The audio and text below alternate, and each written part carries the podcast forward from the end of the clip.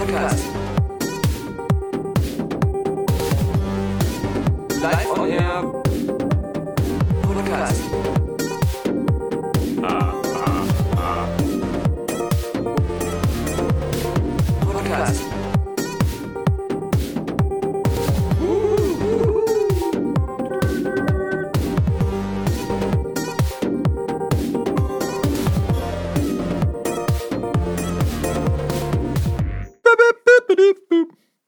Alexander Vogt, wir sind wieder hier im letzten Podcast. Ich, ich muss Sie leider korrigieren. Ähm, es heißt jetzt äh, Tenno Vogt, ja. Aber ansonsten alles gut.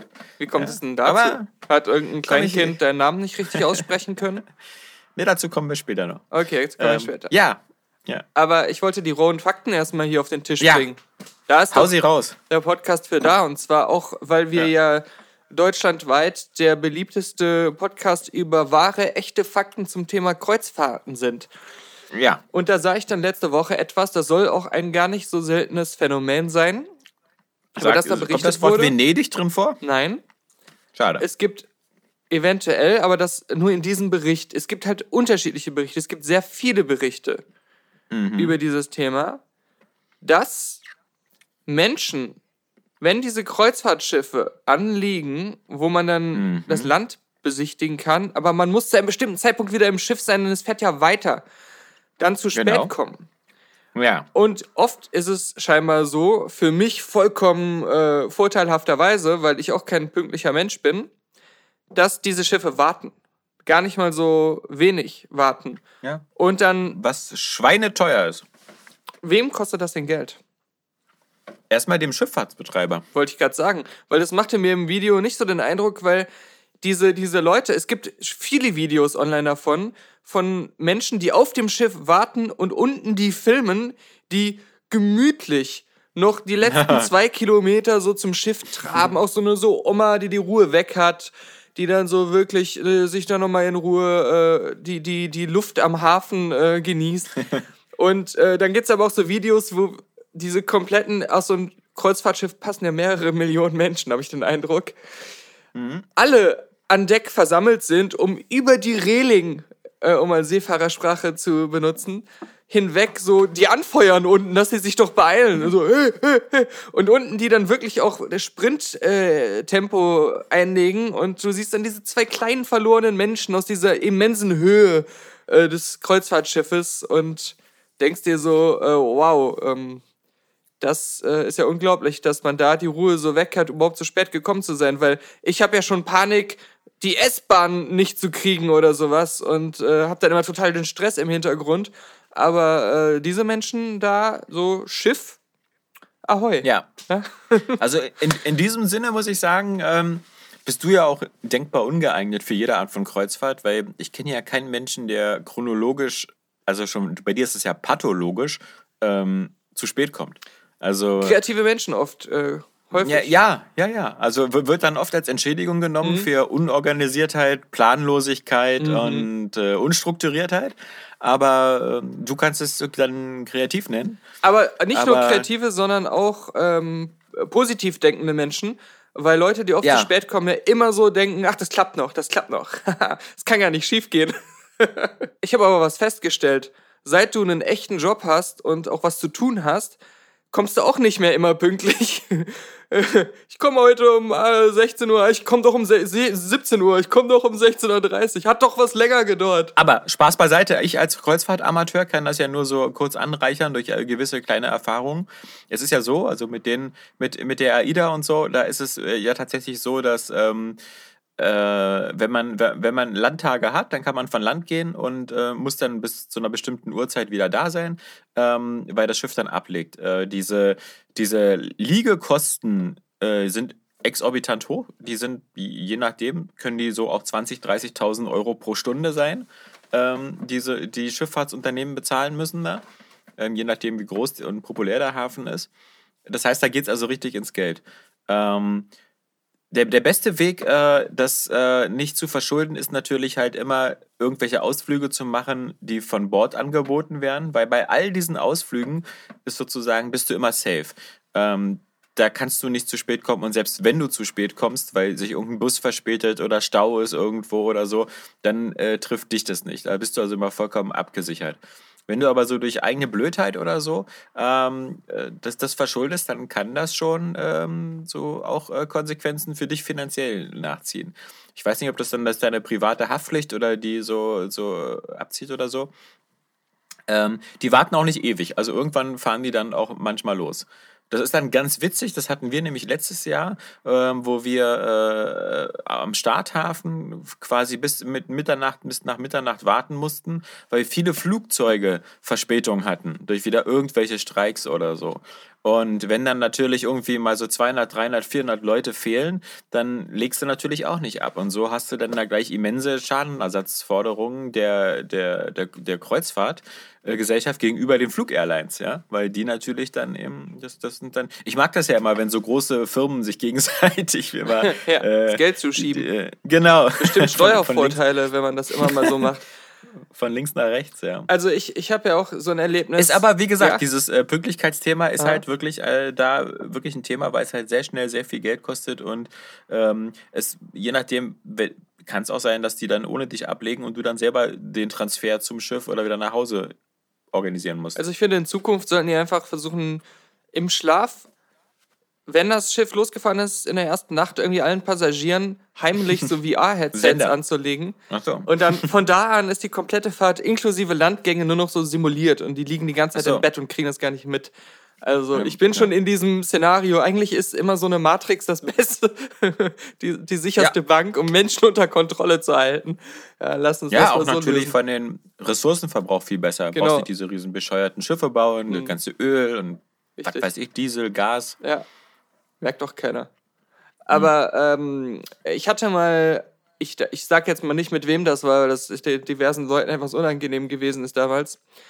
Ja. Ich war mit verschiedenen Familienmitgliedern äh, verreist und auf dem Rückflug saßen. Deine Eltern und dein Bruder, ja? Äh, weiß ich nicht. Mein Bruder war auf jeden Fall nicht dabei, so viel kann ich sagen.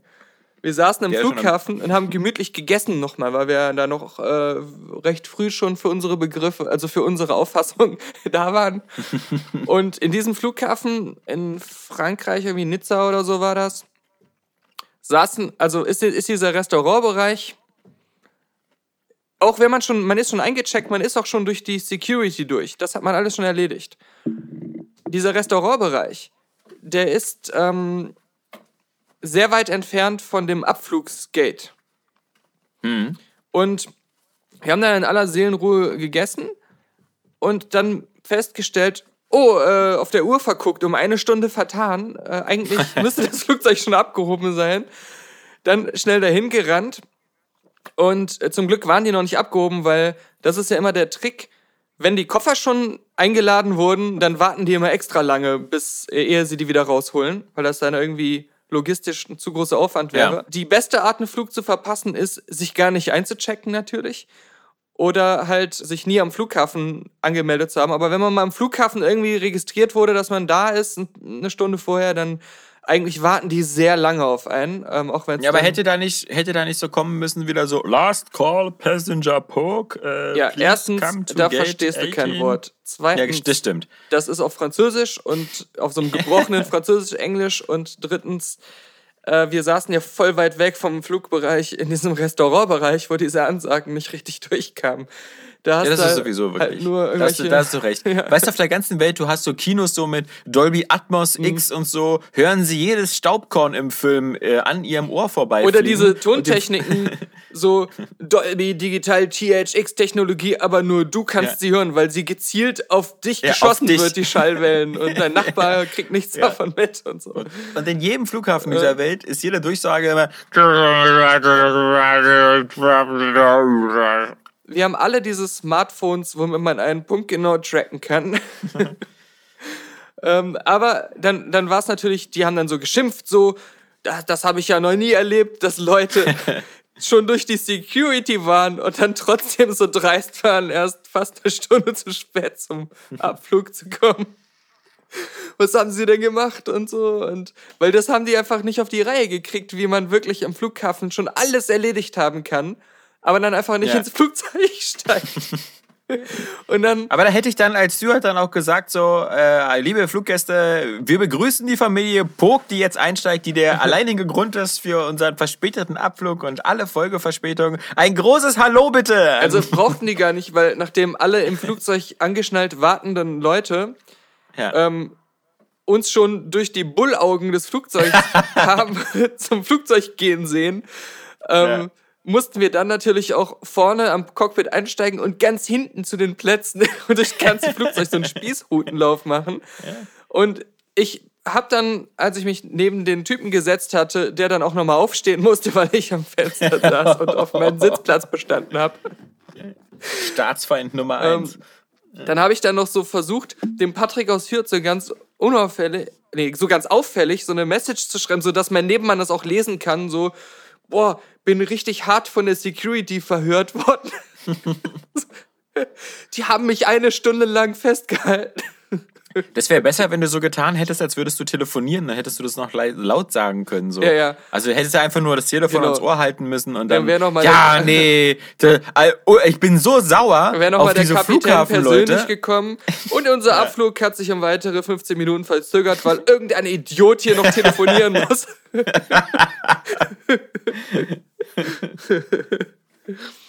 ja. Aber das, äh, nee, das, das kann ich niemandem empfehlen. Das ist ein sehr, sehr, sehr äh, menschlich unangenehmes Gefühl. Ja, ja, ja. Also sind ja auch so ein paar hundert Leute in so einem Flugzeug und wenn man weiß, so, man hat jetzt wieder so ein, ein paar hundert Leute auf dem Gewissen, ja, die, Man weiß auch die nicht, jetzt ne?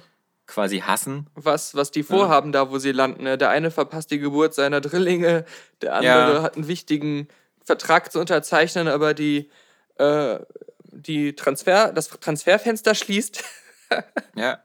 Irgendein Arzt hat so einen Organspendekoffer dabei Ja. und das Ding muss innerhalb von zwei Stunden transplantiert werden, sonst. Mehrere Leute an Bord haben Organspendeausweise, aber aufgrund Ja. der Verzögerung sind sie nicht in den tödlichen Abgelaufen. Unfall verwickelt worden, der eigentlich die lebenswichtigen Organe für den kleinen Timmy geliefert hätte. Ja, ja. man- das der ist der, Butterfly-Effekt. Butterfly-Effekt, ja. Eben. Und ja, der, Gute Überleitung. Ich habe auf dich gehört, Alexander Vogt. Ich habe mir About Time angesehen. Ah, Und das ist ja eigentlich so die, die charmantere, lustigere Butterfly-Effekt-Version. Ja. ähm, nee, aber also wirklich charmant ist das ein Film. Ja. Also der ist wirklich, auch, auch der Bill Nye ist da so ein, so ein, wer hätte nicht gern so einen Vater? Ich hatte ja vom Cover her wahrscheinlich wie die meisten Menschen die Befürchtung, dass das in so eine Schmonzettenrichtung abdriftet. Ja, ja. Aber das war ja dann gar nicht so sehr so eine Romantic Comedy oder sowas, sondern echt mehr so ein bisschen so ein philosophisches Was wäre wenn Setting mit aber einem einigermaßen normalen Menschen, ähm, der damit konfrontiert ist. ja. Und das äh, fand ich auf so eine Art, wenn du so sagst, okay, in dem Film geht es eigentlich um diese, diese Fragen, was die Konsequenzen von so einer Fähigkeit, wenn man die Zeit zurückdrehen kann, ist, wie man damit umgehen würde, aber in so Alltagssituationen. Und, ähm, oder mit so, so, so Sachen, die die meisten Menschen dann vor sich hätten, dann finde ich, ist das Thema, ob diese Zeitreise sehr logisch ist, äh, Zweitrangig. zweitrangig, Ja. weil Genau. das habe ich dann auch am Ende des Films wieder so gedacht. Natürlich geht es hinten und vorne überhaupt nicht auf, dass überhaupt mehrere Ja. Leute diese Fähigkeit haben und so ein Quatsch. Äh, aber gegessen, weil ähm, das war bis, bis zum Schluss eigentlich echt ein Film, der echt gelungen war, fand ich. Also, Ja. Dankeschön, Alexander. Finde ich auch. Ja, aber gerne. Ich finde, das ist Super. so wie bei den, weißt du, bei den ersten Filmen so von Andrew gemacht. Nichols, so wie, wie Gattaker oder so. Da sagst du ja auch nicht so, dieses komische Raumfahrtprogramm, Mhm. äh, das macht so gar keinen Sinn. Warum sitzen die da mal alle und tippen da an ihren Computern ein und so? Das ist ja dann alles so wirklich ähm, nur so die Metapher drumherum. Mhm. Und, und ich finde äh, bei äh, About Time oder genau, ähm, alles eine Frage der Zeit, es, es ist ja wirklich mehr so eine Vater-Sohn-Geschichte auch. Ähm, Ja, und, ja, ja, und die ja. noch so ein bisschen. Aber ich habe auch äh, was gemacht, äh, was ich nicht hätte machen sollen. Wir haben doch letztes, Jahr, letztes Mal so ein bisschen, naja, nicht über den Klee, aber wir haben ja noch so ein bisschen relativ positiv über äh, Charlie's Angels gesprochen. Und, äh, aber natürlich, du, du hast, glaube ich, gleich die Einschränkung gemacht, nur der erste. Ja. Und das zeigt auch, dass dein Gedächtnis frischer ist als meins. ähm, weil ich habe dann wirklich tatsächlich nochmal am Wochenende hier mit Maxi und Frau nochmal Charlie's Angels 1 und 2 geguckt. Äh, und Mhm. warte, der du- erste Du hält sich hattest dich super. ja nur noch an Demi Moore erinnert beim zweiten. Das war dein Ja, Fehler. eben, eben. Eben, also der zweite, der war schon völlig gelöscht, aber das war so eine Selbstschutzfunktion meines Gehirns anscheinend. Ähm, denn der erste, wie gesagt, der, ich fand ihn super äh, lustig und, und, also nicht super lustig, also ich fand ihn wirklich ganz nett für die damalige Zeit. Ich fand es auch schön, dass ähm, die ganzen Frauen anscheinend äh, keine BHs tragen durften während der ganzen Das Dreharbeiten. war ja auch beim ersten Tomb Raider-Film und so. Das war ja damals äh, Vertragsklausel. Ja, aber ist schon ein bisschen krasser, weil die halt so oft immer so tief ausgeschnittene Overalls oder sonst was haben und, und da immer schön, ähm, also nie irgendwie der Blick blockiert wird durch irgendein BH oder ähnliches. Ja. Und da, das ist wie so ein Fetisch anscheinend gewesen von denen. Female Empowerment, also dass die Frauen frei sind, nicht sich so Ja, einzwängen müssen. Einzwängen ne? müssen. Äh, Ja. Da kann man auch mal das Fußballtrikot hochheben und jubeln. Genau.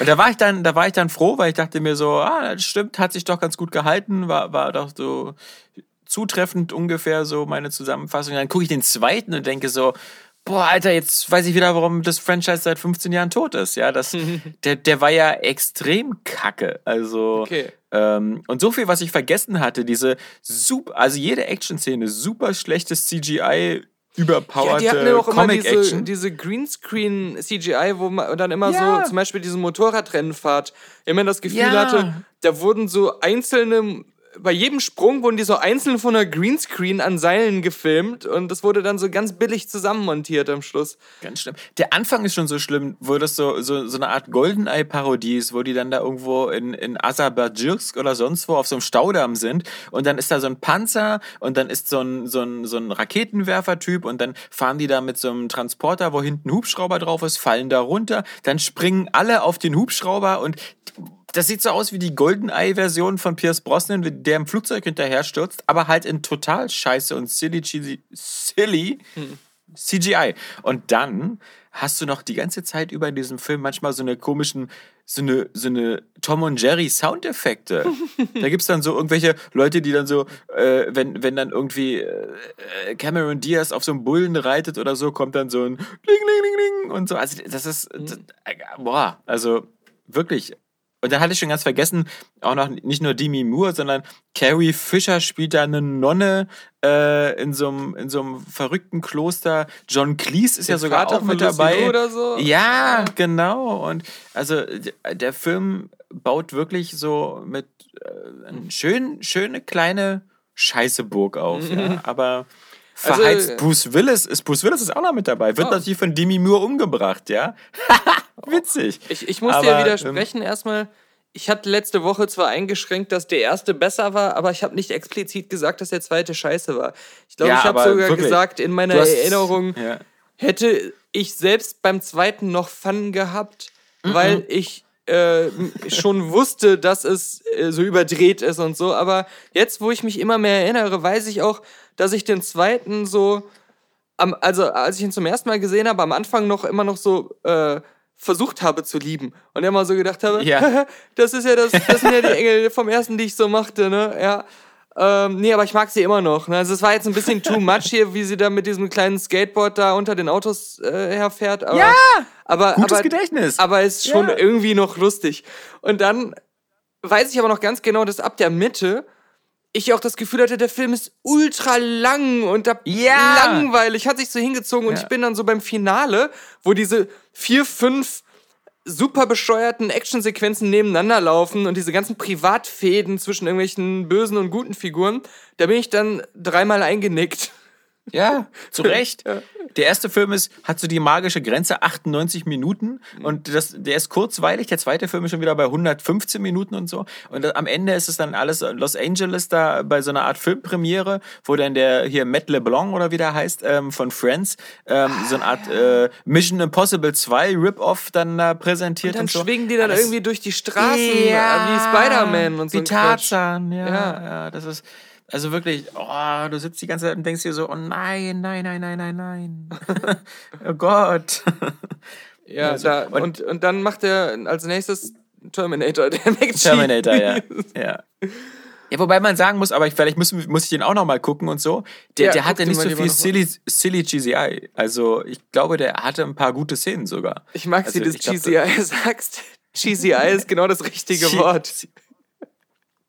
Übrigens bei den, bei den Leuten hier von dieser äh, Corri Corridor Crew, ja. das ist so ein YouTube-Kanal mit diesen äh, Special Effects-Leuten, die über so Special Effects reden und so. Mhm. Da fa- fand ich mal was, war was ganz Cooles. Die hatten da über, über Action-Szenen und sowas gesprochen, da waren Stuntmen dabei und dann haben die da so ein bisschen so diese ähm, Mission Impossible Fallout-Sequenz ähm, gezeigt, wo die da in dem äh, Tom Cruise und, und äh, Henry Cavill da in dem, in dem Bad, also in diesem, in dem WC da so kämpfen. Das ist dieser, diese geile Szene, wo auch dann äh, Henry Cavill so seine Muskeln nachlädt.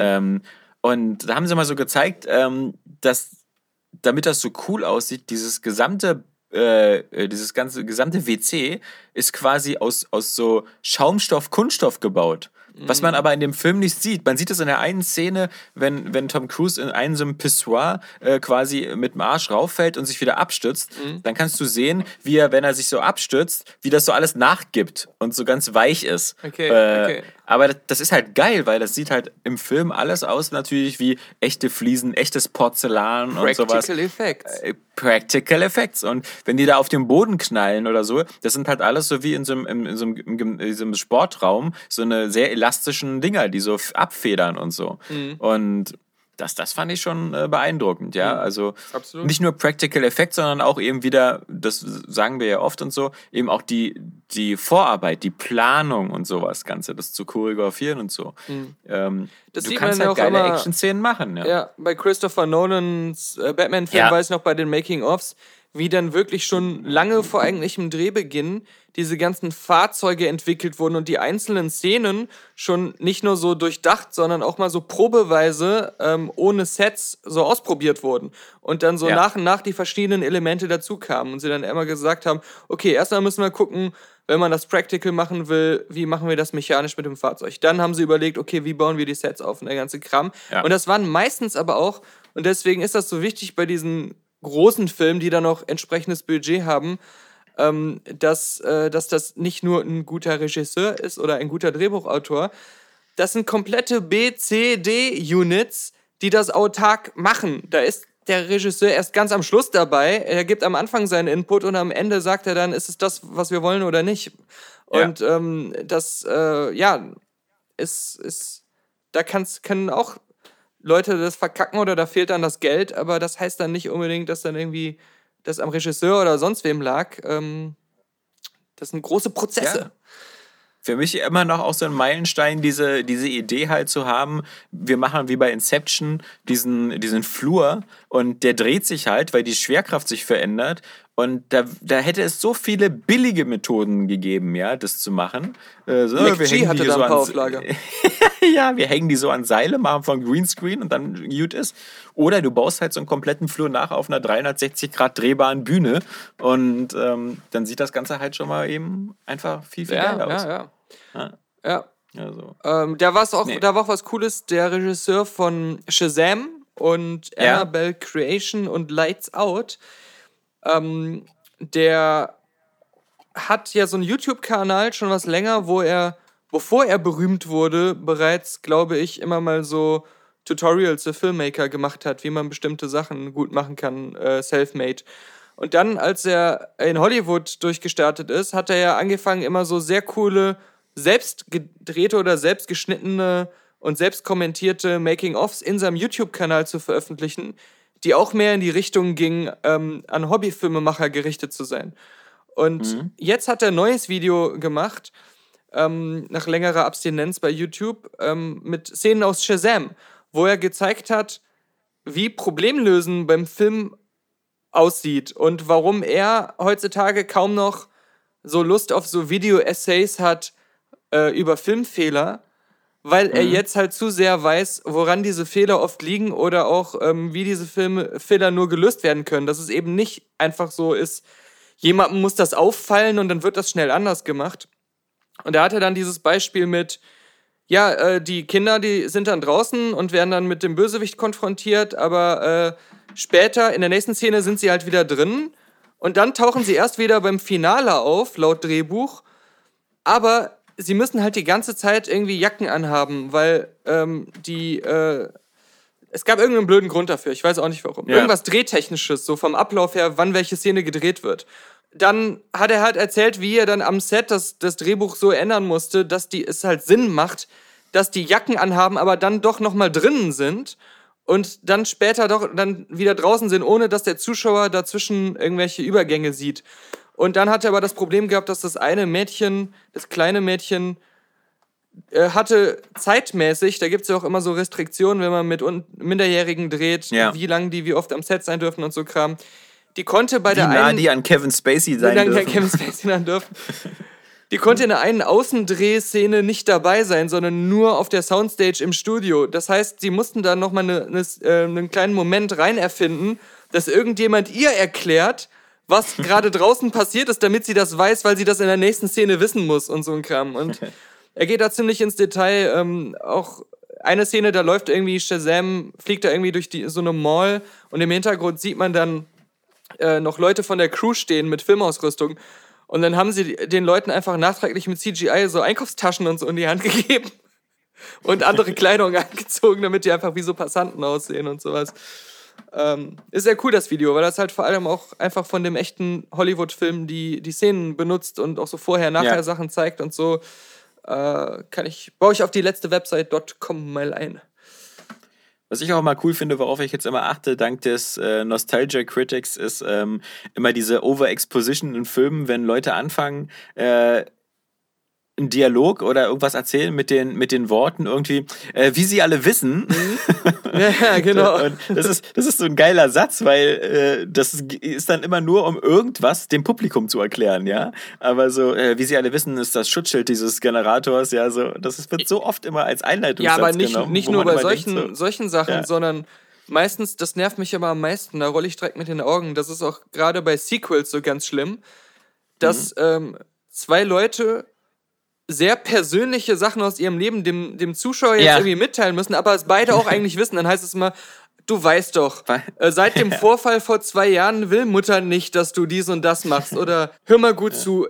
Es hat einfach zwischen uns nicht funktioniert. Und dann wird auch nochmal so eine Exposition gegeben, wo man so denkt, warum sollten diese Leute darüber reden, die das beide sehr genau wissen in diesem Moment.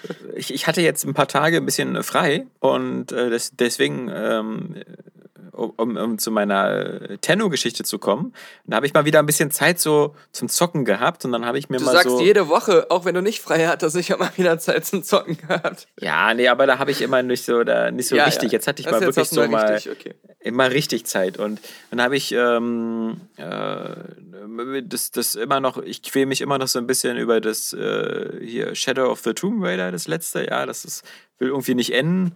Ähm, Wenn schon jemand beim Spielen sagt, ich quäl mich, Ja, na wie gesagt, ich, ich fand ja die ersten beiden richtig klasse, aber beim, beim dritten gibt es einfach zu oft Momente, die, die mir nicht so gefallen, wo du zu oft, Lara ist zu oft in irgendwelchen, äh, mit irgendwelchen Eingeborenen und muss sich dann da verkleiden wie die und, und hat dann nur begrenzten Zugriff auf ihre äh, Waffen und ähnliches. Und du hast auch zu oft irgendwelche Stealth-Missionen, wo du wirklich dann dich ständig da mit Schlamm einreiben musst und irgendwie die Gegnerwege äh, wieder abpassen musst, um die umzubringen, Stealth-Kill-mäßig. Und das, ist, das, das will ich nicht unbedingt in meinem Tomb Raider haben. Aber dann habe ich ist, ist natürlich das nochmal. nicht wieder ja. genau wie bei Rage dann das Phänomen, dass die äh, Wertungen nicht so hoch waren wie erwartet?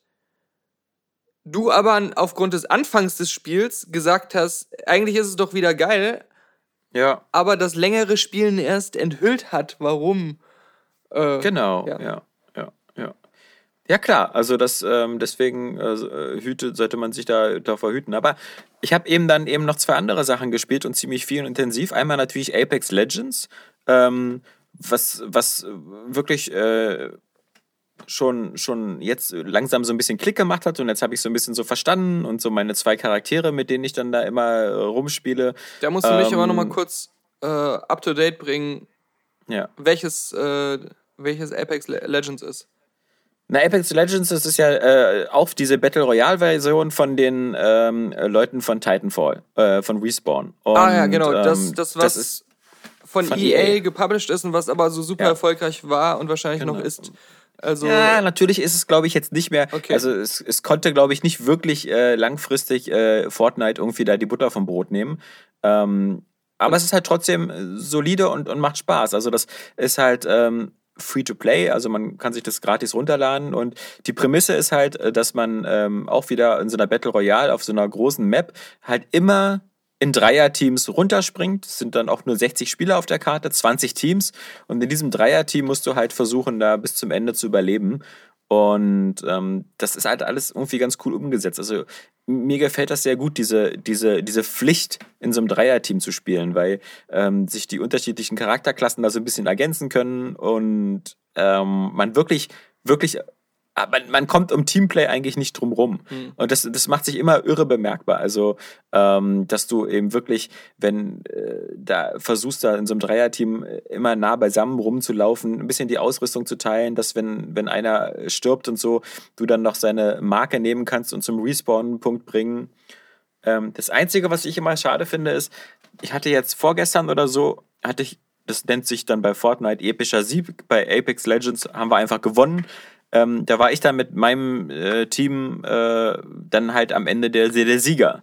Und in dem Moment, wo du das, wenn du das vorher noch nie geschafft hast, vorher war ich ganz oft irgendwie äh, mit dem Team als zweitletzter oder so, aber wenn du es dann einmal geschafft hast, dann bin ich so einer, der so denkt so, hm, gut, also äh, habe ich jetzt gepackt. Ähm, Ja, ja.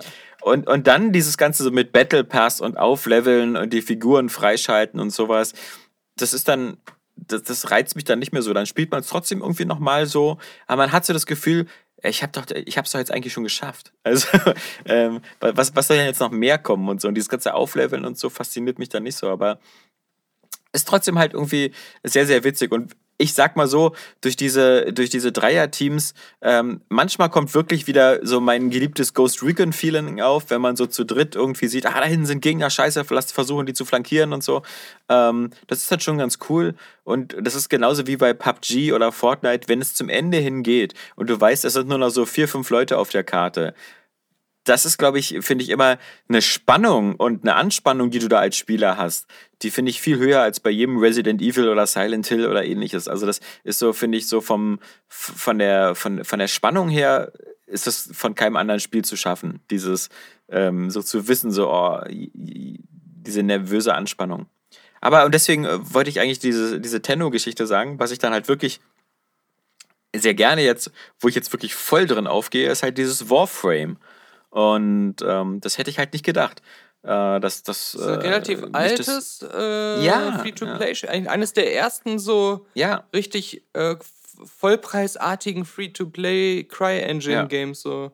Da, da erwischst du mich jetzt auf dem falschen Fuß. Also ich glaube noch nicht mal, dass es die Cry-Engine ist, aber ich bin War mir es nicht sicher, weil Fall es ist ja, es ist ja von Digital Extremes und die äh, hatten ja schon immer, ähm, die waren ja quasi, äh, früher haben die ja viel äh, mit Epic zusammengearbeitet und haben zum Beispiel Unreal Tournament und Unreal Tournament 2004 und sowas, da waren sie dran beteiligt. Ähm, dann hatten sie ja noch diesen Xbox 360 Launch-Titel, den, den, den einige vielleicht kennen, diesen Dark Sector. Ähm, und aus diesem Dark Sector wurde dann später auch Warframe, also das ist so auch dieselbe Welt und, und ähnlichem. Ähm, und Dark Sector war meiner Meinung nach damals auch so ein Unreal Engine Game ähm, und eins der ersten auf der 360, weil, wobei das dann Das immer war so ein der bisschen erste so als. Screenshot, äh, den es gab Ja. von einem 360-Spiel. Ja, stimmt, war genau. Dieses, ähm, das dann aber nachher als Spiel komplett anders wurde. Also, ich glaube sogar Ja, der ja. erste Teaser-Trailer eines Next-Gen-Games damals war äh, dieses Spiel. Da erinnere ich mich noch Genau. an die Area Xbox News. Ja, ja. Und dann haben sie zwischendurch auch noch so ein paar Auftragsarbeiten gemacht, da irgendwie so bei Bioshock haben sie da ein bisschen mitgearbeitet und den Mehrspielermodus gemacht und auch sie haben auch dieses relativ schlimme ähm, Star Trek-Spiel gemacht, was damals äh, zwischen Star Trek und Star Trek äh, 2 äh, von den Reboots da äh, kam. Ähm, aber also, Warframe, Warframe, benutzt auf jeden Fall die Evolution Engine. okay, Und ich weiß aber aus irgendeinem Grund, warum ich das mit der CryEngine verbinde. Entweder es gibt ein ähnliches Spiel aus China, das die CryEngine verwendet, ja. ähm, aber es ist ja schon so lange her, dass es rauskam. Also ich, oder es war mal angedacht, die zu benutzen, keine Ahnung, aber ich habe da irgendwie eine Verbindung im Kopf. Naja, Jedenfalls egal. gibt's Warframe schon, gibt's, das Spiel gibt's schon seit, seit äh, Launch, also seit fünf Jahren der, der Xbox One und der PS4 und, und auf allen Plattformen halt, also auch auf PC, sogar auf Switch. Also auf und PC gab es das nicht schon früher auf PC auch? Ich kann sein, ich würde sagen, das ist sogar gelauncht auf dem PC oder Ich so. meine, ja. wir hätten das auf irgendeiner Gamescom sogar noch mal zusammen gespielt bei so einem Preview-Stand äh, oder so einem Termin irgendwie, als ich noch bei Area Games war. Und ich, ich weiß auch, dass ähm, ich das damals, als es auf die PS4 ähm, äh, neu war, auch damals erstmal ausprobiert habe, weil es eins der ersten Spiele waren, die sowieso im, im Store ähm, kostenlos runterzuladen waren. Also das ähm, hatte ich damals schon ausprobiert, hat mir damals aber nicht so gefallen. Und das ist halt wirklich so ein Spiel, was so extrem von diesem Games as Service halt profitiert hat, weil die halt kontinuierlich immer weiter dran gearbeitet haben, immer neue Updates, immer neue Patches und ähm, das, also, das, viele vergleichen das ja so mit Destiny oder so. Ähm, aber ich finde halt, es, es spielt sich halt viel, viel besser. Also du hast halt diese, diese, du bist halt, du bist halt so ein Warframe. Das ist so auch eine der Sachen, die mir nicht ganz so gut an dem Spiel gefallen ist, dieser ganze Grafikstil. Also diese, diese komischen äh, Wesen, die halt irgendwie keine richtigen menschlichen Köpfe haben, sondern immer nur so Helme oder auch mal gar keinen Kopf oder so. Ähm, diese, das soll wohl ein bisschen so von diesem französischen Künstler Möbius da. Ähm, Von dem auch dieser Pyramiden-Science-Fiction-Film kam. Immortal. Ja, ja. Genau, aber, aber also der Stil ist, ich hätte natürlich lieber so ein, wie, wie ich bei jedem Spiel hätte, lieber so diesen, diesen Mass Effect-Look, ja. So alles so ein bisschen so, hey, Menschen in geilen äh, Armors oder so, aber halt nicht zu abgedreht. Das hat aber sich gut, jetzt auch aufgelöst. Das, was Ja. ich meine, heißt Warface. Ah, okay. Das haben wir Das damals ist ja, gespielt, vor etlichen tausend Jahren auf einer Gamescom. Und das ja. äh, Das benutzt ist die ja auch Cry wirklich von. Crytek. Ich, das ist ja, glaube ich, auch von Ja. Crytek. Das war ja so ein Free-to-Play-Shooter, also so ein, Mhm. so ein äh, kompetitiver. Und ähm, Warframe ist halt so ein Spiel, wo du halt eben, du bist halt dieser Warframe und fliegst, hast dann so ein, so ein kleines Raumschiff, wo, äh, das deine Basis ist, wo du so eben craften kannst, deine Mods installieren, so dein Kommunikationshub und dann fliegst du halt ähm, zu den verschiedenen Planeten, die so nach und nach erst freigeschaltet werden, aber machst dann da eben verschiedene Arten von Missionen. Oft spielst du die mit mehreren zusammen im Koop oder so und, und das Spiel hat eine wahnsinnige Tiefe, wo ich natürlich nach 15 Stunden noch nicht so in jedes Element drin bin, aber ähm, es ist halt, ich finde, es ist wahnsinnig, wahnsinnig gut strukturiert, was so die Missionen und die Progressionen angeht. Das fand ich war bei Destiny und so immer so ein bisschen schwierig zu gucken, was soll ich jetzt als nächstes machen und, und, und wie komme ich hier weiter oder so. Ähm, das ist bei dem ganz geil. Und bei Warframe ist es auch noch so, du beginnst ja auf der Erde deine Mission, dann hast du so diese typischen Missionen, wo du irgendwelche Sachen äh, zerstören sollst oder auch so Horde-Missionen, wo du irgendwelche Wellen von Gegnern aufhalten musst oder Sabotage oder ähnliches. Macht alles Spaß. Ähm, aber ich dachte mir so, naja, weißt du, macht alles irgendwie Spaß, aber ich finde immer noch das Setting so ein bisschen so ein bisschen doof. Und dann kommst du als zweiten Planeten ist irgendwie kommst du auf die Venus und dann startest du da in dem Startgebiet und das ist so eine Art äh, Roboterwelt, wo so Roboter versklavt sind für so eine Firma und da arbeiten müssen. Und dann beginnst du plötzlich das Intro-Video und dann siehst du so diese diese Kamerafahrt durch diese Roboterwelt und dabei singen diese Roboter alle quasi so ein Lied, ja, so über ihre das Leben ist hart, das Leben ist Das hart. so Leben weiter. auf dem Schiff ist hart. Ja, so in der Art. Und, und ähm, das ist so ein richtiges musikalisches Element, was sich da super einführt. Und dann hast du auch die entsprechenden Missionen, wo du da so ein paar Roboter ähm, quasi äh, Gewerkschaftern helfen musst, da so einen kleinen Aufstand anzuzetteln. Und dabei kommt immer wieder diese, diese Musik und so. Und da dachte ich mir so, hey, die, die können das ja richtig, doch so Storybuilding und, und eine coole Welt schaffen und so. Und ab dann war ich da eigentlich äh, voll drin in diesem äh, Spiel. Und ich muss noch ganz kurz eins sagen, die Steuerung ist halt wahnsinnig geil. Und ähm, das ist halt eine Third-Person-Action-Steuerung, so mit äh, Nahkampf und, und Fernkampf. Aber du hast halt wirklich, das Ganze geht super flüssig irgendwie von der Hand und macht halt einfach Spaß. Und das ist das, was mir eben so bei Destiny gefehlt hat. Es kann sein, dass Leute wie dir oder so Destiny näher sind, weil es natürlich mehr so das Halo-Gameplay ist. Also so wirklich so Ego-Shooter, ähm, Skill-basiert, so hin und her rennen, aufpassen mit dem Ladezyklus des Schildes und so. Und bei dem Warframe ist es halt mehr so eine Mischung aus so Third-Person Hack-and-Slay-Action und halt Shooten. Aber es hat so viele geile Sachen, die das äh, so, so extrem äh, spaßig machen. Was ich zum Beispiel super geil finde, ist, wenn du springst und dann zielst mit deinem Gewehr, Hm. ähm, dann verlangsamt sich die Zeit. Ähm, und das, das gibt einfach noch dieses, weißt du, das hast du noch so ein bisschen diese, diesen, dieses coole Max Payne-Feeling oder so, Mhm, dass du so springst und in der Luft so Zeitlupe so bam, bam, bam, bam, bam. Ähm, Aber wie, also ist schon- das ist nicht Multiplayer, oder? Oder doch, doch. Also, naja, was heißt Multiplayer? Du, du kannst es alleine spielen und so. Also, es ist genauso wie auch The Und im Division Multiplayer oder ist so. es auch mit der Zeitlupe dann für alle, oder? Nee, nee, nee, das ist nur für dich. Ähm, das ist auch nicht eine richtige Zeitlupe. Also, ich glaube, das ist, ähm, ich weiß nicht, ob Das, das. nur deine äh, Bewegung, deine eigene Bewegung. Nur meine Bewegung wird, wird langsamer. Also ich glaube, es sieht dann auch für die anderen so aus, als ob du so ein bisschen langsamer in der Luft schwebst. Also vielleicht ist es nicht eine richtige ja Zeitlupe, voll sondern der einfach nur ein Nachteil. sehr langsamer ja Flug. Viel leichter Ja. erschossen. Ja, aber es, ja, man muss es mal spielen und dann macht schon Spaß. Und, ähm, Also dieser Typ da vorne, der hat mich fast erschossen, aber dann hat er sich ganz langsam bewegt. Er ist in der Luft eingefroren. Ja, ich, PvP habe ich noch nicht einmal angefasst. Gibt es Ah. da auch in dem Spiel, aber bis jetzt spiele ich immer kooperativ und ähm, da, da, du findest halt eben auch immer, fast immer auch automatisch wirst du mit anderen Mitspielern bei den Missionen zusammengewürfelt. Und das Spiel äh, hatte ja so einen wirklich so einen etwas rauen Start und hat wirklich Jahre gebraucht, um dann plötzlich so eine große äh, Gemeinschaft an Spielern zu bekommen. Und jetzt ist es ja mittlerweile so, dass es jedes Jahr gibt diese, also die Spieler heißen alle Tennos, deswegen ähm, am Anfang da mit Tenno Vogt. Äh, und es gibt auch so eine Tenno-Con einmal im Jahr, wo sie halt so den, die Roadmap für die nächsten Updates und sowas zeigen. Und das ist halt schon ziemlich cool, weil was das nächste ist, ist halt sowas wie Weltraumkämpfe und ein Schiffsmanagement von deinem eigenen Schiff, so mit Crewmitgliedern Auf dem und Schiff? Ja, Weltraumschiff, Jeden Raumschiff. Tag nur Krabbe und die Kajüte ist zu eng. Die Kinder Ja, haben mich vergessen und der Kapitän ist streng. Das Leben auf dem Schiff ist hart. Das klingt für mich so, als ob du irgendwie äh, Sea of Thieves ständig spielst. ja? Und Nee, diese das- Chanties singst. Das Lied habe ich mal bei Snapchat erfunden. Ich mache ja immer gerne so. Videos mit diesem einen Jungen von Snapchat mit dem großen Mund. Und da Ja. erfinde ich immer so Lieder. Und das habe ich mal gesungen, als ich vor einem Schiff stand draußen am Rhein. Mhm. Aber es passte jetzt gerade so gut, weil du das, als du das gesagt hast mit diesem, und dann singen die so Roboter, das Leben ist so hart. Also Ja. Ich musste sofort daran denken, dass ich eigentlich für dieses Spiel, was du gerade beschreibst, jetzt wo auch noch ein Schiff vorkommt, ja, da habe ich das perfekte Lied, äh, falls sie noch Content brauchen. Ja. Also, also Content hat das übrigens auch bis zum Umfallen, das ist Wahnsinn. Und die sind da, glaube ich, auch viel schneller hinterher als eben Bungie oder so mit Destiny, wo ja das immer ziemlich lange dauert und dann immer diese großen Updates gibt. Ähm, ist, da, ist da viel mehr. Also, ich kann nur, also, falls es vielleicht Leute gibt, die gesagt haben, sie haben da mal vor ein paar Jahren reingeguckt und es hat ihnen irgendwie alles nicht so gefallen.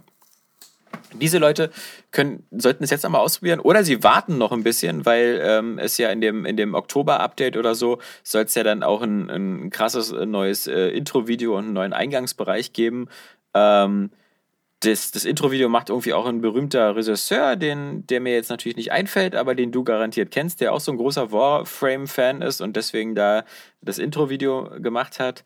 Ähm, es ist schon eine coole Sache. Und das, es gibt so ein paar Sachen, die fallen mir so bei dem Spiel auf oder so, dass, was manchmal vielleicht so der Vorteil von diesem Games as Service sein kann, dass Spiele wirklich über die Jahre halt auch extrem feingeschliffen werden. Also, wo ich das jetzt noch gehört hatte, zum Beispiel war ähm, bei dem Elite Dangerous Frontiers, was es ja jetzt auch schon seit drei oder vier Jahren gibt. Und äh, die wollen zum Beispiel auch in ihrem nächsten Herbst-Update und so komplett nochmal den Einstieg des Spiels komplett neu machen, dass du halt wirklich viel mehr in die Hand genommen wirst, Missionen bekommst, äh, äh, narrativ so ein bisschen da eingebunden wirst, weil früher war es ja so, du hast halt ein Raumschiff bekommen, wirst du starten und dann nach dem Motto, hier viel Glück, guck dir doch YouTube-Videos an, du Spaß, wenn du nicht weißt, wie die Steuerung funktioniert. Und jetzt bauen sie das halt eben auch alles ein bisschen auf. Ähm, ja, also, also Warframe ist, finde ich, wirklich ein, ein gutes Ding. Und da äh, werde ich jetzt wohl auch noch die nächsten Wochen und Monate da meine Zeit drin verbringen und ähm, macht schon Spaß. Geil. Ja, ähm, Spielt sich dann über weite Strecken eben auch eben genauso wie meinetwegen so ein Diablo oder, oder, oder so. Also es ist halt immer noch so eine so eine Mischung halt eben aus, aus ähm, auch looten, Sachen einsammeln, deinen Charakter optimieren, mit Mods alles, äh, wirklich, also eine, Mit kannst ja Mods, schon eine, ist- ziemlich, Mit Mods der Ja. Straßenfeger-Zeitung da. Der, ja, Mods, die ist auch dabei, genau, ja, also, nee, schon, schon eine spannende Geschichte und ich finde es halt eben auch super, dass das auch wieder so ein Beispiel ist für, für ähm, Leute, die halt wirklich, ähm, so ein Spiel über Jahre halt eben einfach nicht einfach sterben lassen, sondern weiterentwickeln und das dann eben wirklich so, so, so, so ein gutes Ding wird. ja, solange es auch Zeit. zum Start gut war. Und ich glaube, Warframe war schon zum Start gut. Das mochten die So, Leute. jetzt, jetzt äh, äh, der, hier, das neue CGI-Intro wird von Dan Trachtenberg gemacht. Ah, okay. Ja, der hat ein Ja. paar coole Sachen gemacht, das stimmt. Ja, ja naja, 10 Cloverfield Lane und, Mhm, und genau. sowas. Ja. Aber Ähm. ja, das Spiel sollte schon von Anfang an funktionierend, gut und nicht kaputt auf den Markt kommen. Ja, Weil sonst, es war, glaube ich, es, es war damals auch nicht kaputt, als es auf den Ja. Markt kam. Es war aber super dröge und inhaltsleer, glaube ich. Ja, Also, aber weil, weil sonst ähm, ist diese Mentalität, in ein paar Jahren wird es dann Spaß machen, halt doch nicht so gut. Also und, und dieses Durchhaltevermögen, äh, dann lange dabei zu bleiben, sowas nicht fallen zu lassen, hängt dann halt immer sehr stark davon ab, ähm, wie, wie viel Erfolg dann schon von Anfang an da ist, ähm, wenn du jetzt nicht ein Riesenstudio bist. Wobei sowas wie Ja. Anthem ist, hat ja ein Riesenstudio und wird ja trotzdem jetzt so halb sterben gelassen. halb, also ich denke mal, das wird einfach sterben gelassen. Also, wir haben ja lange nicht mehr darüber gesprochen. Wir hatten ja früher schon hier die, die Akasha-Säulen und sowas. Und ähm, das, das Thema ist also ein bisschen eingeschlafen. Aber ich habe vor Chemtrails. kurzem wurde. Chemtrails, sowieso. Aber ich wusste gar nicht, dass das ähm, auch, äh, dass das äh, ERN-Codes auf, auf Packungen betrifft, ja. Mhm. Und zwar ähm, bin ich da über einen Artikel gestolpert. Ähm, es gibt ja wirklich so äh, äh, in den, in den, in den äh, Bio-Hardcore-Verschwörungsgruppen Leute, die der festen Überzeugung sind, dass ähm, negative Strahlung ähm, durch diese Codes, äh, Codes entsteht, auch beim Einscannen an der Kasse, ja, ähm, dass das dann eben auch Gift im Körper freisetzt und so. Und deswegen Wird das auch kannst du, begründet, was sich derjenige, der das inszeniert hat, davon hofft, dass er beim Einscannen an der Kasse Leuten Gift in den Körper freisetzt? Naja, das ist ja bei Verschwörungstheorien muss es ja nicht so begründet werden. Ja, Ja, also das okay, ist ja, verstehe. Ähm, das ist, ähm, aber, aber allein schon auch die, die, die Strichcodes und so, die, die ein- einfach negative Energie machen. Und deswegen gibt es in den, in den, äh, also die Strichcodes zum Einscannen an der Supermarktkasse sollen wie eine Antenne fungieren und ungesunde Strahlung absondern. Da gibt es das esoterische Portal Mein Seelenquell, schreibt, der Strichcode sei omnipräsent und der Mensch seinen schwächenden negativen Antennenstrahlungen permanent ausgesetzt. In größerer Dosierung habe er eine energetisch toxische, also energieflussstörende Wirkung auf den menschlichen Organismus. Sprich, jedes Mal, wenn du da bei Edeka an der Kasse stehst und so, wirst du bombardiert von dieser negativen Energie. Aber es gibt natürlich, es gibt eine Lösung. Ja? Es gibt natürlich eine teure Lösung. Du kannst diese, diese, diese gefährlichen Balken entstören, ja? Und äh, da kannst du natürlich zum Beispiel spezielle Filzstifte kaufen. Damit kann man die kurz durchstreichen. Ja, die kosten rund 10 Euro. Damit hast du die anscheinend auch schon entstört, wenn du die einfach durchstreichst. Im Geschäft, Ähm. bevor die gescannt werden. Ja, das ist halt schwierig, wa? Aha. Weil ich, ich, ich denke mal, aber, aber ich denke mal, sogar einen durchgestrichenen kann so ein Gerät scannen. Aber besser ist natürlich, du gehst auf Nummer sicher. Und dann kaufst du zum Beispiel den Hildegard Organakkumulator. Das kostet so rund 1000 Euro. Ist ein Das, warte, das klingt wie was aus Deus Ex, was ich mir so als Add-on in den Körper einsetzen lassen kann, der Organakkumulator. Nee, nee.